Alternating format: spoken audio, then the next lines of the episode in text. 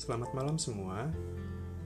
Semoga sebelumnya um, saya mendoakan semoga Anda para pendengar um, sehat, kemudian selalu bahagia, terus ya jangan sampai sakit gitu karena lagi musim sakit juga kan gitu. Banyak ya semoga tidak sampailah terjadi misalkan kena corona dan sebagainya gitu. Jadi ya tetap jaga kesehatan jaga imunitas tubuh gitu. Jangan lupa untuk cuci tangan kemudian minum vitamin dan ya gaya hidup sehat lah gitu. Saya sendiri mencoba untuk uh, apa untuk hidup sehat gitu selama saya hidup saya belum pernah jadi perokok gitu. Walaupun saya pernah mencoba merokok gitu tapi paling hanya satu dua biji lah sepanjang sepanjang uh, sampai dengan sekarang gitu. Tapi saya nggak pernah jadi perokok terus saya juga belum pernah minum alkohol juga. Uh, saya lebih suka ya minum air putih dingin biasanya.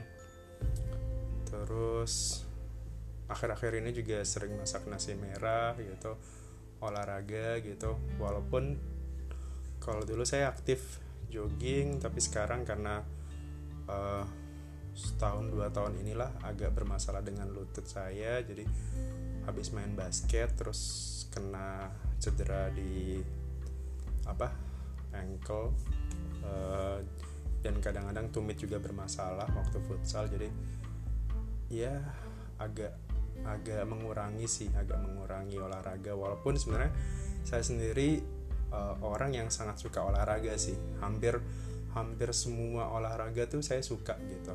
Um, volley basket futsal gitu. Uh, renang gitu. Walaupun sampai sekarang pun saya nggak bisa berenang ya. Jadi saya berusaha walaupun pengen banget gitu.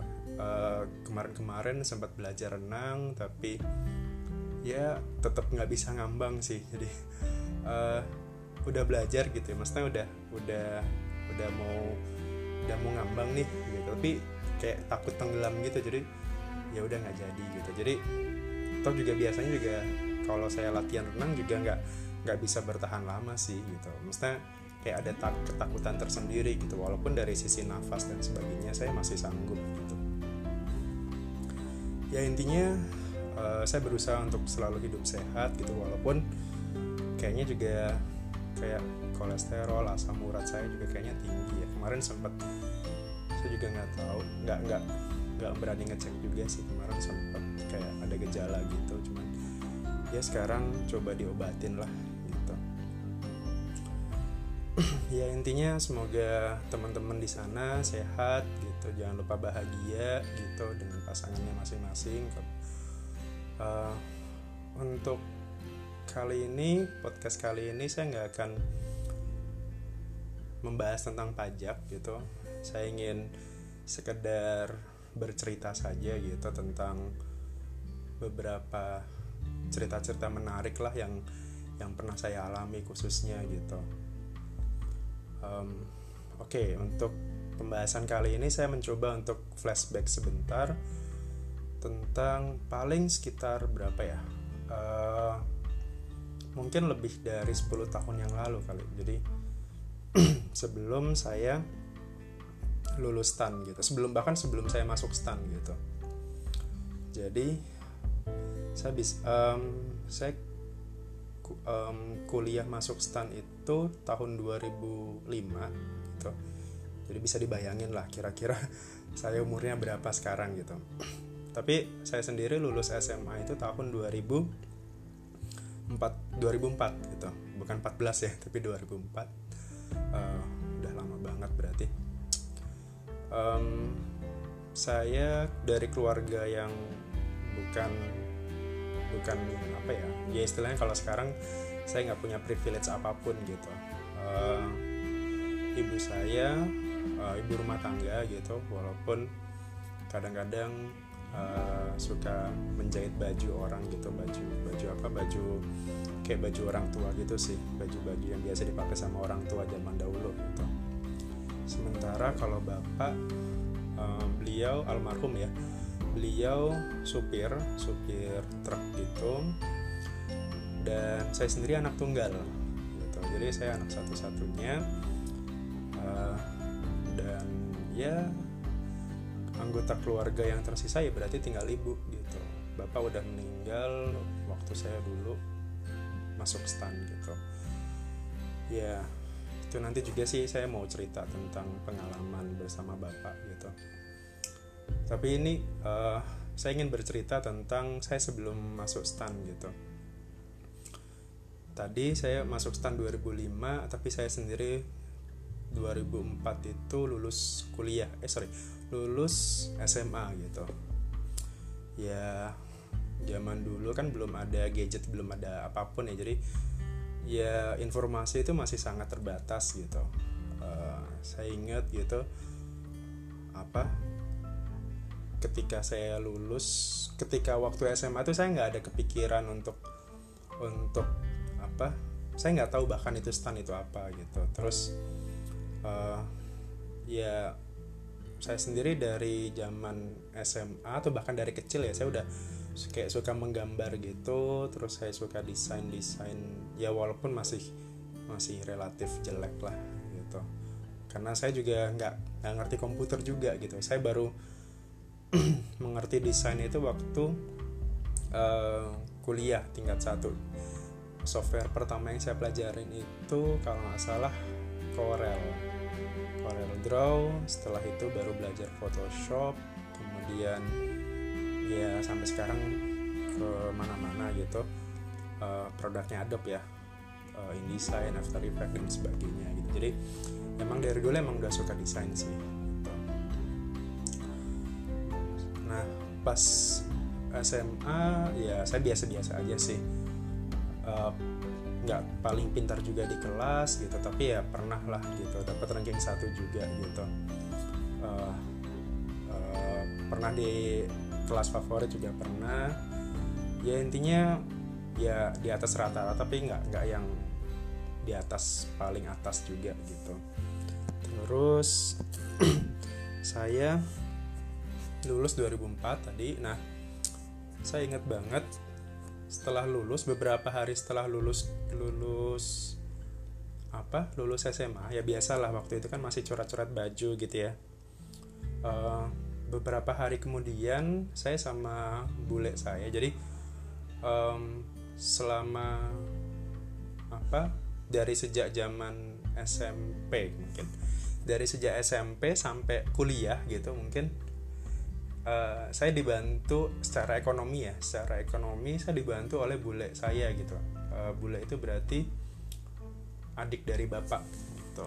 Karena uh, kebanyakan kalau yang anggota keluarga bapak gitu yang dari pihak bapak itu emang emang lebih berada sih gitu.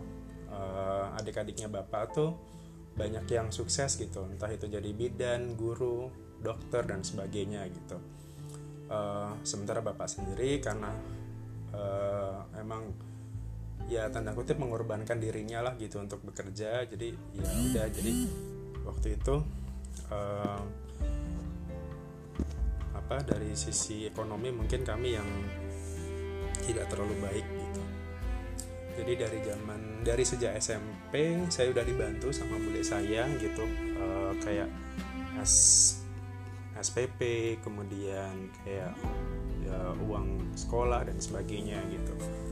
Bahkan sampai kuliah pun juga uh, saya masih kayak semacam diberi uang bulanan gitu.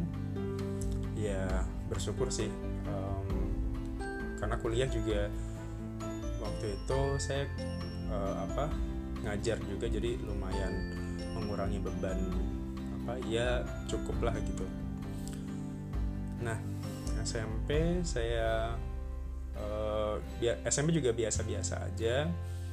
Uh, saya SMP, SMA itu di apa negeri gitu. Eh, kalau SD-nya saya di Muhammadiyah gitu. Saya dari keluarga Muhammadiyah gitu. Walaupun ya dari ya itulah agama. Kalau agama sih saya nggak terlalu fanatik ke ke kelompok-kelompok tertentu ya um, SMA lulus kemudian setelah itu saya di apa ya diajak untuk bimbel stan waktu itu. Saya nggak tahu waktu itu stan apa ya. Jadi pokoknya sama bule itu dikasih tahu udah Riz kamu masuk stan aja gitu. Kuliahnya gratis gitu. Terus langsung kerja gitu. Itu aja sih waktu yang waktu itu di di pikiran saya gitu. Sementara dulu uh, habis kuliah eh, sorry habis lulus sekolah ya udah kuliah gitu kan. Maksudnya kayak uh, di kampus apa gitu kan sempat sempat kepikiran kayak pengennya ngambil desain atau apa gitu kan. Jadi ya cuman sama bule karena itu di, karena bule yang biayain semuanya gitu. Jadi saya berangkat paling kurang dari seminggu dari sejak saya lulus itu saya langsung berangkat ke Malang. Uh, di sana saya bimbel sekitar berapa bulan ya.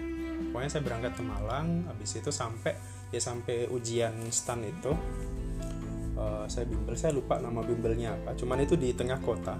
Uh, jadi kadang kalau hari minggu gitu saya jalan dari kontrakan rumah saya di Malang itu sampai ke stadion Gajayana dulu.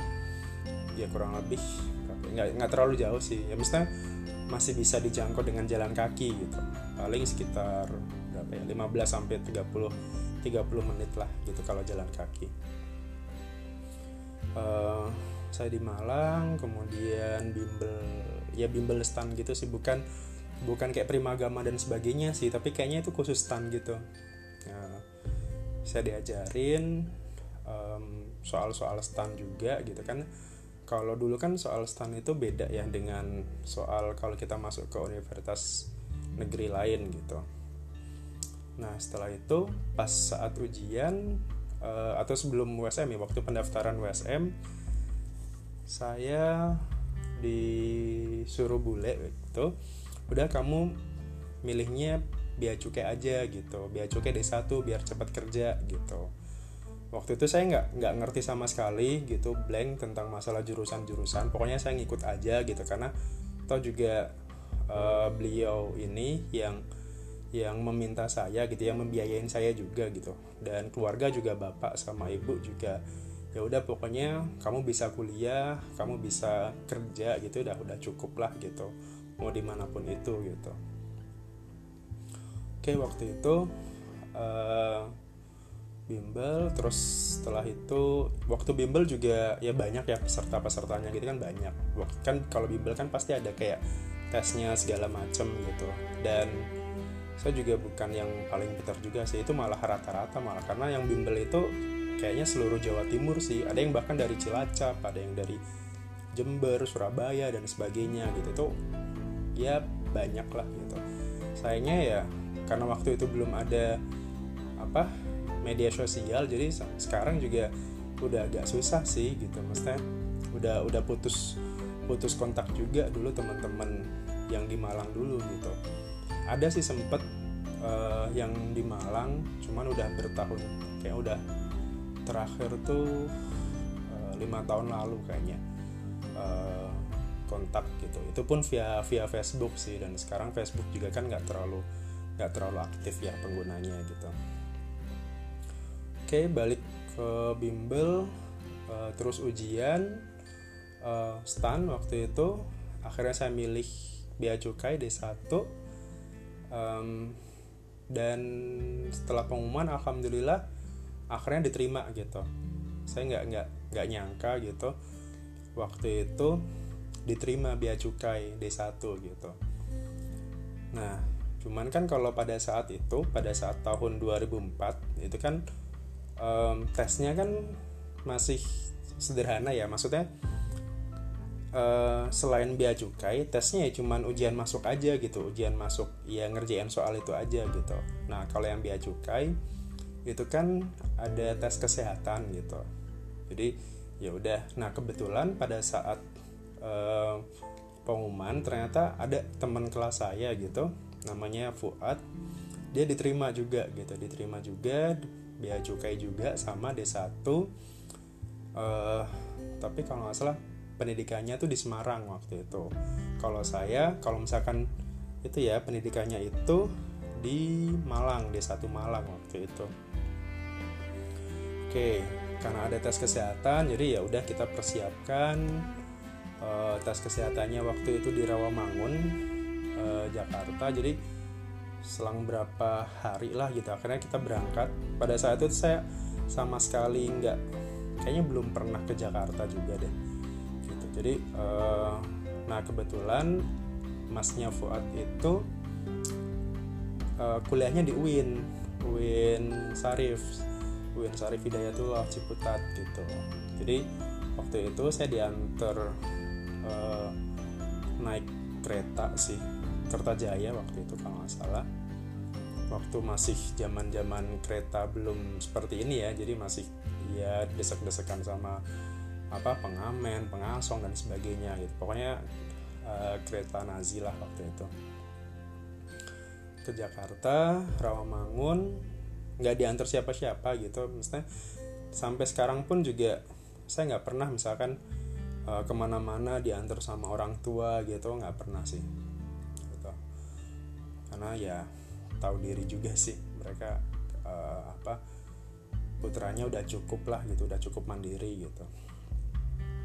Oke waktu itu di Rawamangun eh sorry di Ciputat jadi beberapa jadi beberapa hari sebelum tes saya tinggal di Ciputat waktu itu di, di tempat kosannya masnya Fuad tadi nah di Ciputat terus habis itu saya diantar ke Rawamangun ke ke kompleks Bia Cukai ya kalau nggak salah. Itu. Nah pada saat itu kan kita harus tes kesehatan gitu. Tes kesehatan tes fisik segala macamnya gitu. Waktu itu saya datang pagi sama Fuad waktu itu berdua.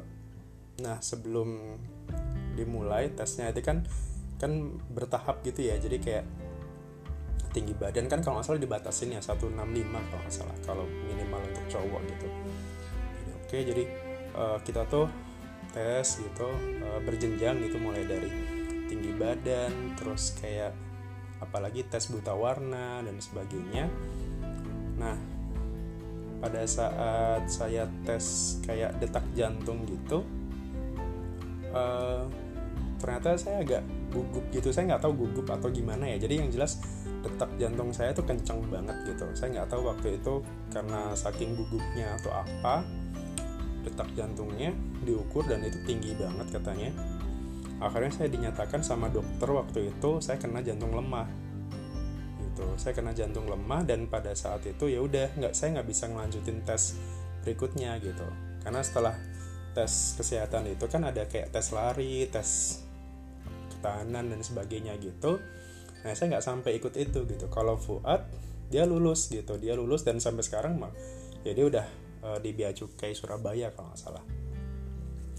Jadi saya nggak nggak lulus waktu itu gitu. Saya nggak lulus tes kesehatan gara-garanya itu gitu. Kena diagnosa jantung lemah gitu. Padahal waktu itu saya biasa-biasa aja. Maksudnya kayaknya nggak ada keluhan jantung dan sebagainya gitu. Jadi kayak ya mungkin karena gugup aja kali ya. Jadi saya juga nggak tahu sih sampai sekarang nggak belum belum pernah cek uh, detail lagi masalah jantung gitu. Oke pada saat itu ya udah akhirnya saya nggak jadi masuk gitu nggak jadi masuk bea cukai waktu itu.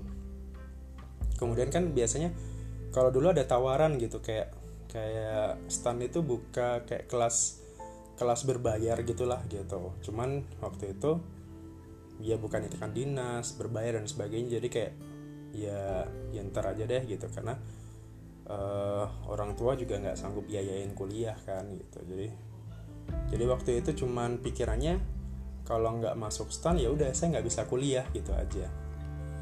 Nah uh, habis itu kan coba daftar eh bentar. Oh nggak habis itu udah udah selesai saya nggak nggak kuliah waktu itu. Saya di rumah gitu bantu-bantu uh, orang tua lah bekerja gitu. Jadi kadang uh, setahun tuh setahun dari 2004 ke 2005 saya bekerja sama bapak gitu kadang jadi kenaik truk gitu. Karena bapak kan tadi kan supir truk ya jadi kayak uh, kadang kalau misalkan pas lagi nggak ada tandem gitu ya udah saya saya gantiin jadi kenaik truknya gitu. Terus pernah juga setahun itu saya jadi guru ngaji di apa apa di kayak depan taman taman Quran gitulah gitu guru ngaji. Tapi ya yang kecil-kecil sih yang yang masih jus-jus awal gitu saya nggak berani kalau yang jus apa yang level-level terakhir gitu kan ada. Terus kemudian waktu itu pokoknya setahun tuh saya uh, coba untuk ngerjain apa pun sih gitu. Jadi pernah juga gitu karena suaminya apa ya sepupu itu punya usaha sablon gitu sablon dan pengetikan. Jadi waktu itu uh, saya tiap hari gitu bantu-bantu belajar gitu bikin sablon ngetik gitu. Ngetik apa? Ngetik ngetik kayak skripsi ngetik ngetik penjurnalan apa? Kayak tugas-tugas sekolah gitulah gitu. Uh, kurang lebih itu setahun terus uh, lebih seringnya sih ya ikut bapak. Tadi sih ikut bapak jadi connect truk terus uh, bapak juga jadinya kerja ke perusahaan kayu waktu itu. Jadi saya yang pos posisi connectornya gitu. Jadi uh, kadang kalau bongkar muat kayu di pelabuhan ya saya ikut bongkar kayu gitu. Jadi kayak jadi kuli panggul pelabuhan gitu. Terus ya biasa sih. Maksudnya makanya sekarang itu itu juga sih yang mungkin mendidik saya itu jadi kayak uh, apa mental bukan mentality sih. Jadi kayak fisik saya juga lumayan lumayan tangguh juga sih. Walaupun akhir-akhirnya jadi sering sakit juga gitu sih. Uh, karena itu waktu itu sih maksudnya ya kuli panggul kena terus segala macam gitu. Nah habis itu tahun berikutnya kan udah setahun nih 2005 gitu. Saya coba daftar kuliah gitu karena kan saya punya penghasilan nih maksudnya saya tabung terus gitu penghasilan saya yang dari bapak dari dari sablon dan sebagainya guru ngaji juga kalau nggak salah dulu sempat dikasih honor gitulah cuman nggak banyak. Itu saya tabung semuanya gitu. Dengan harapan saya bisa ngelanjutin kuliah lagi tahun depannya gitu. Waktu itu uh, akhirnya saya coba kuliah daftar kuliah waktu itu SPMB waktu itu masih namanya ya. Uh, saya coba di Malang, Universitas Negeri Malang, terus jurusannya itu sastra Inggris gitu. Saya nggak tahu milih itu, mestinya saya cuma iseng aja grade tertinggi tuh di Unesa eh Unis Unes eh Negeri Malang tuh apa ya? UNM ya? Ya Universitas Negeri Malang lah gitu. Itu tertingginya adalah sastra Inggris gitu. Jadi oh ya udah saya coba itu gitu. Yang pokoknya yang paling favorit di situlah gitu. Terus dan alhamdulillah waktu itu saya keterima gitu. Saya tes SPMB keterima gitu. Cuman waktu itu kan biaya biasa lah harus ada daftar ulang biaya masuk dan sebagainya kan gitu. Cuman pas saya sodorkan ke orang tua ya mereka nggak mampu kan bayar uang segitu gitu. Terus sama bule juga waktu itu ya nggak mampu juga. Maksudnya nggak bisa bantu sebanyak itu juga gitu. Jadi oh ya udah saya akhirnya mundur aja lah gitu. Saya nggak nggak jadi nggak jadi. Di samping itu waktu itu kalau nggak salah eh sorry. Jadi waktu 2005 saya tuh coba semuanya gitu SPMB terus pas stand itu buka gitu saya juga ikut stand lagi gitu. Nah cuman yang tahun kedua ini akhirnya saya udah saya milih D3 pajak aja gitu. Nah waktu itu uh, saya nggak suka akuntansi dan saya nggak mau milih bea cukai lagi jadi ya udah akhirnya saya milihnya ke pajak D3 aja sekalian langsung gitu. Pikiran saya sih waktu itu cuman kayak gitu gitu. Oke okay, terus uh, nah ternyata uh, eh, SPMB saya keterima terus nah pada saat cuman kan abis itu saya nggak bisa ambil saya nggak jadi daftar ulang karena waktu itu ya uangnya nggak cukup lah gitu mestinya nggak nggak sanggup gitu untuk biayain itu gitu. Akhirnya saya lepas SPMB itu saya tetap berharap saya bisa masuk stan gitu saya bisa masuk stan karena pengumumannya kan biasanya itu stan itu paling terakhir biasanya. Jadi uh, universitas lain udah pengumuman stan itu biasanya paling terakhir waktu itu. Terus uh, di samping itu saya tuh pernah coba uh, ikut PGSD kalau nggak salah. Jadi kayak kayak apa? Pendidikan diploma tapi untuk guru SD gitu. Jadi saya coba-coba itu karena waktu itu kalau nggak salah ada ikatan dinasnya gitu. Jadi saya coba nyari-nyari yang udah pasti kerja aja lah gitu yang biayanya yang jadi saya cuman mikirnya itu yang biayanya murah dan langsung pasti kerja gitu apa pun lah gitu. Saya pernah daftar STS juga eh SHS sekolah hotel Surabaya gitu cuman akhirnya nggak jadi karena waktu itu biayanya mahal gitu jadi ya udah uh, nah akhirnya saya coba terakhir itu di PGSD itu PGSD Surabaya.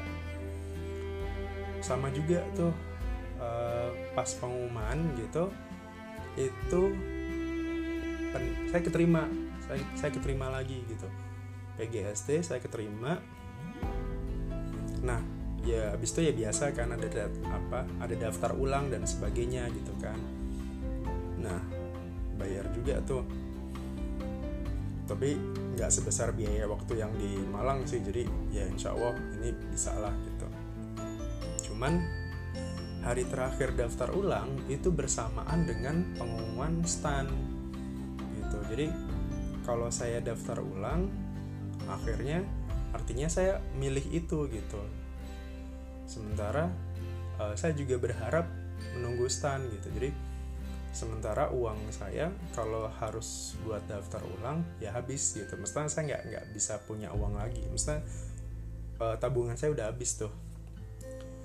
Jadi uh, ya udah akhirnya saya memilih untuk tidak daftar ulang gitu. Saya gambling untuk tidak daftar ulang juga. Jadi saya melewatkan kuliah di Malang sastra Inggris. Kemudian saya melewatkan juga PGSD di Surabaya gitu. Ya ya sebat kemampuan itu sih. Maksudnya saya juga nggak mungkin kan ngambil teknik informatika ITS atau kedokteran uni apa UNESA atau favorit-favorit yang mahal-mahal itu kan saya juga tahu diri lah gitu. Jadi saya coba yang yang sekiranya mampu gitu dan itu nggak saya ambil semuanya gitu. Akhirnya ya udah saya cuman pilihannya cuma satu nih masuk stan atau nggak kuliah lagi gitu untuk kedua tahun apa kedua kalinya gitu. Nah terus saya ingat banget pada saat pengumuman waktu itu saya sama bapak itu di Batu. Waktu itu saya lagi lagi ya biasa uh, bongkar muat kayu gitu di Batu waktu itu di Malang. Nah waktu itu kan ya nggak belum saya nggak punya handphone nggak punya uh, ya internet juga boro-boro kan waktu itu masih jarang gitu jadi uh, izin gitu waktu pas di Batu itu saya izin sama bapak uh, untuk pergi ke Malang gitu. Karena Batu ke Malang kan nggak terlalu jauh ya. Waktu itu kalau nggak salah sekitar sejaman lah gitu. Saya naik angkot dan sebagainya. Terus ke BDK-nya gitu BDK Malang di Arjosari ya kalau nggak salah.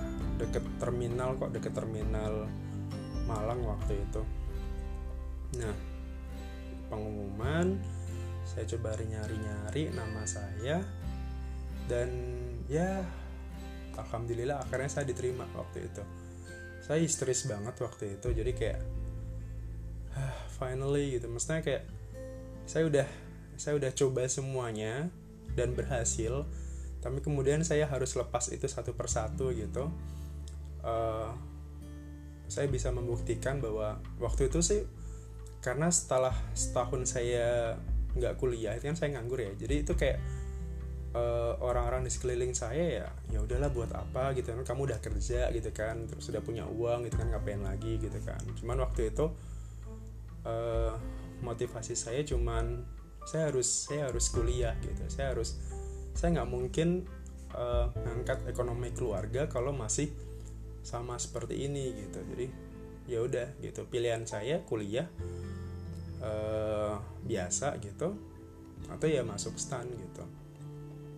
Walaupun ya kalau kuliah biasa saya juga nggak nggak ngerti setelah itu harus ngapain ya maksudnya dari sisi ekonomi segala macam waktu itu udah nggak ada yang mau biayain lagi gitu. Jadi harus struggle juga gitu. Uh, nah pas pengumuman itu saya lepas banget saya teriak-teriak waktu itu. Teriak-teriak jingkrak-jingkrak gitu.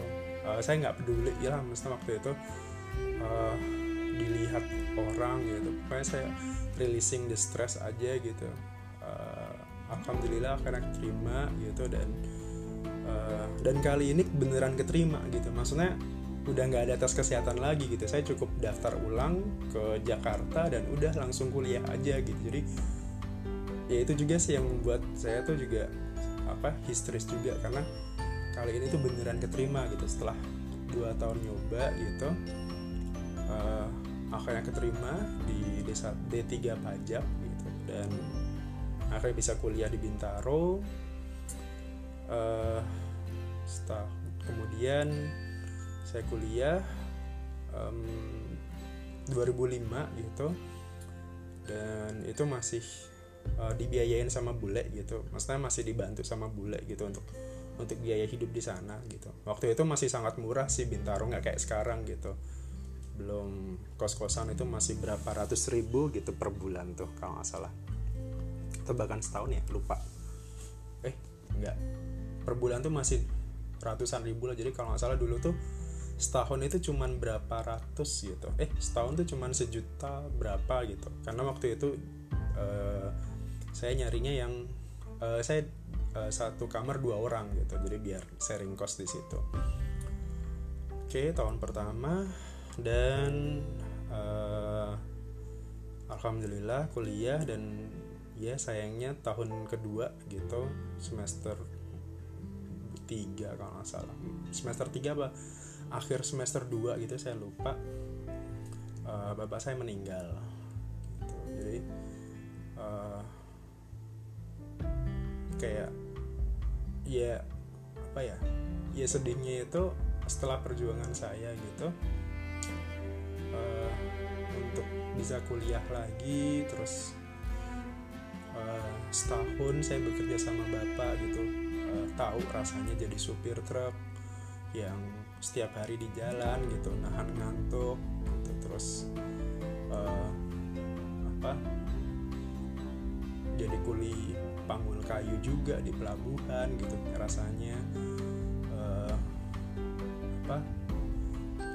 makan ala kadarnya gitu di jalan gitu. Jadi ya itu semua terbayar gitu dan sayangnya ya tahun kedua saya kuliah ya bapak nggak ada sih. Dan ini mungkin saya akan cerita lagi uh, apa waktu bersama bapak gitu. Uh, yang bekerja setahun itu bersama bapak gitu paling itu sih uh, cerita apa ya nggak tahu ya ini motivasi atau inspiratif atau apa pun lah. Saya cuma pengen bercerita aja jadi uh, apa ya setelah setelah melewati perjuangan kayak gitu sih kadang-kadang saya suka uh, ya merefleksi aja gitu. Maksudnya saya pernah di posisi serba sulit waktu itu gitu. Perjuangannya gimana bisa kuliah gitu dan saya yakin sih banyak lah teman-teman saya yang dulu di stan tuh kayak gitu ceritanya gitu. Mungkin maksud bahkan mungkin ada yang lebih dramatis gitu. Cuman saya ingin uh, berbagi aja gitu. Syukur-syukur ada yang mau mendengarkan cerita ini gitu. Uh, terima kasih banyak gitu. Uh, kalaupun ada yang bisa ditarik apa ya kisah inspiratif dari ini ya uh, silakan gitu. Saya sangat berterima kasih gitu paling itu saja. Semoga bermanfaat dan mohon maaf kalau ada salah-salah gitu. Um, karena saya sendiri juga nggak biasa nggak biasa bercerita sih gitu. Saya termasuk orang yang agak susah untuk bercerita kalau kalau belum terlalu dekat dengan orang itu gitu. Uh, ya mungkin introvert tapi ya introvert introvert banget sih saya nggak tahu saya nggak tahu lah itu uh, paling itu aja terima kasih uh, dan sampai jumpa di pembahasan berikutnya. Terima kasih dan Assalamualaikum warahmatullahi wabarakatuh.